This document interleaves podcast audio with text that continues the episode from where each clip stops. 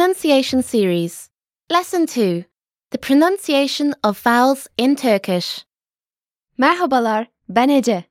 Hello, everyone, and I'm Gina. Welcome back to TurkishClass101.com.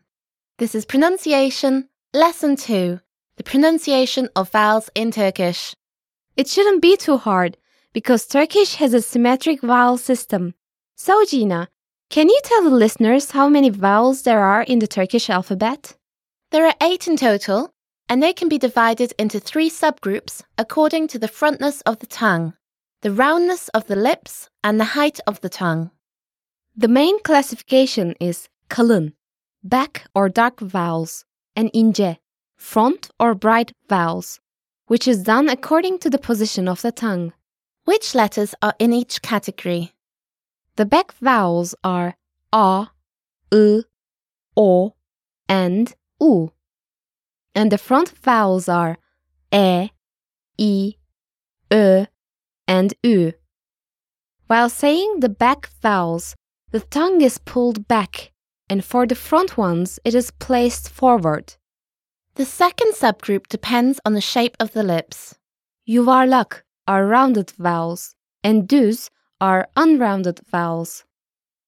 And which vowels are in which category this time?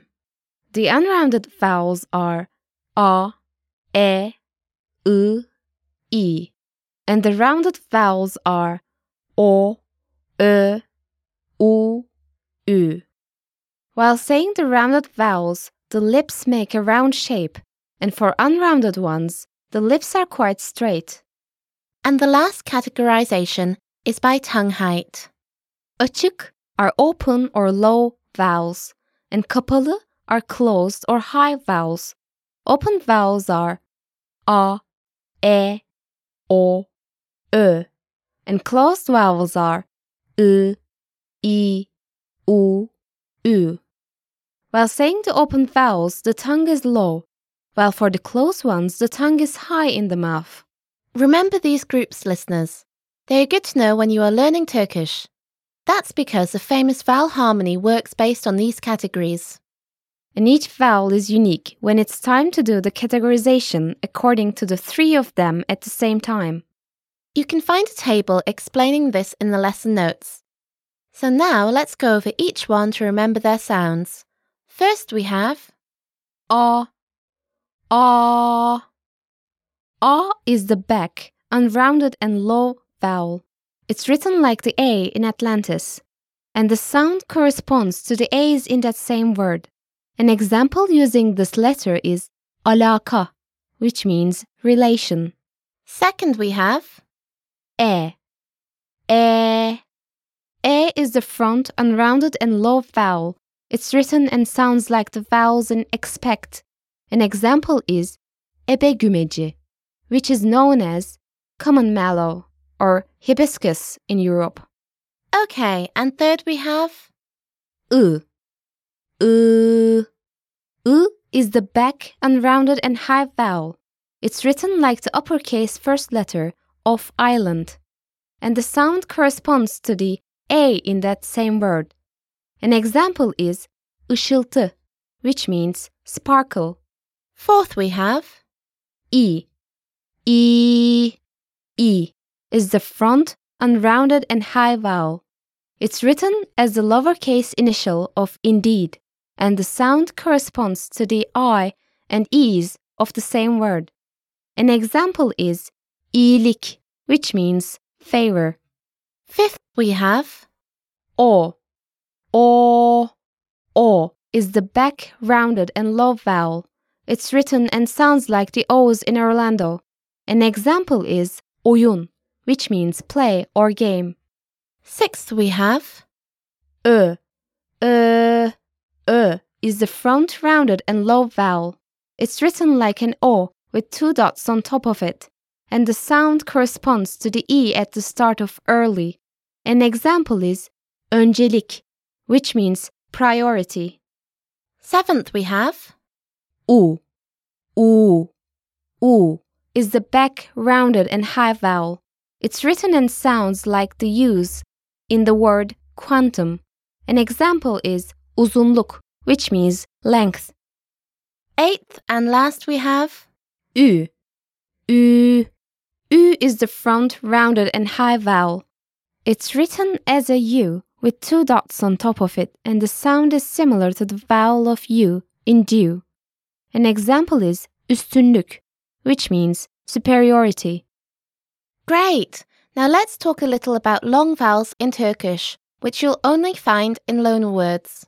Well, sometimes the vowels a, e, u, and e can be pronounced three times longer than usual. How will we know whether they are long vowels or the usual vowels? If you see a correction mark on them, like an upside down V called circumflex, it's definitely the special case. However, the circumflex is never used for e, and even with the other three vowels, the circumflex may not necessarily be there. So you may not be able to tell right away. On the other hand, this mark can also indicate that you should pronounce the consonant before the circumflex vowel with your tongue near your palate, a process called palatizing. But this only applies to a and u, not e. So the best way to know if a vowel is the long or palatizing version is to listen more and more in Turkish. Also, we should note that no other vowel is elongated. If any of the vowels u, o, ö, u are elongated, make sure that it's mispronunciation. Or you're missing the u in between. Elongated or palatizing vowels are only found in the words with Persian or Arabic roots. Since this all sounds a bit complicated, let's have some examples to clarify what we mean. For e, a with a circumflex, our example is ahkam, which means judgment. The second vowel here is palatalizing the k before it. Now I'll say the word first with the wrong pronunciation and then the correct one. Ahkam and ahkam. Did you notice the difference, listeners? And now let's have a word with the long A. Amade, which means ready to serve. Once more, amade. Did you notice, listeners? The a sounds in this word are quite a bit longer than the regular a. If I didn't pronounce them properly, it would be amade, which is wrong. And the next letter with the same characteristic is For palatalizing u, we can give the word mahkum, which means sentenced.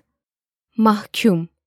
With the ordinary u, it would sound like mahkum, and this is not the correct pronunciation.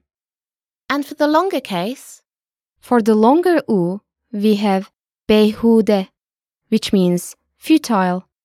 Beyhude. With the wrong pronunciation, it would be beyhude. and lastly, we have a letter which only has a longer case. Yes, and that's the longer e. For example, kasti, which means purposely, or hayali, which means imaginary. There is no palatalizing function for e. We said that sometimes E can be a long one too, but not a palatalizing one. But the circumflex is never put on top of it. So can you give an example with a long E? Yes, tesir, which means effect, influence.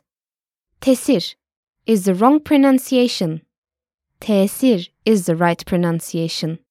Or temin, which means acquisition. It shouldn't be quickly pronounced as temin. It should be temin. There are some rare cases when we see the repetition of a vowel one after another, right? So do you read those as a long united vowel? In those cases, you should pronounce them one by one, and the first vowel belongs to the syllable before it. This pattern is specific to loan words as well. For example, Fiil, which means verb. It should be read as fiil. and another example with a different vowel would be Matbaa, which means printery. It's read as matbaa.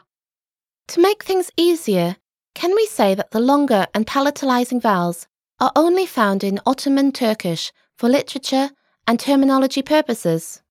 Unfortunately, we can't restrict it that way.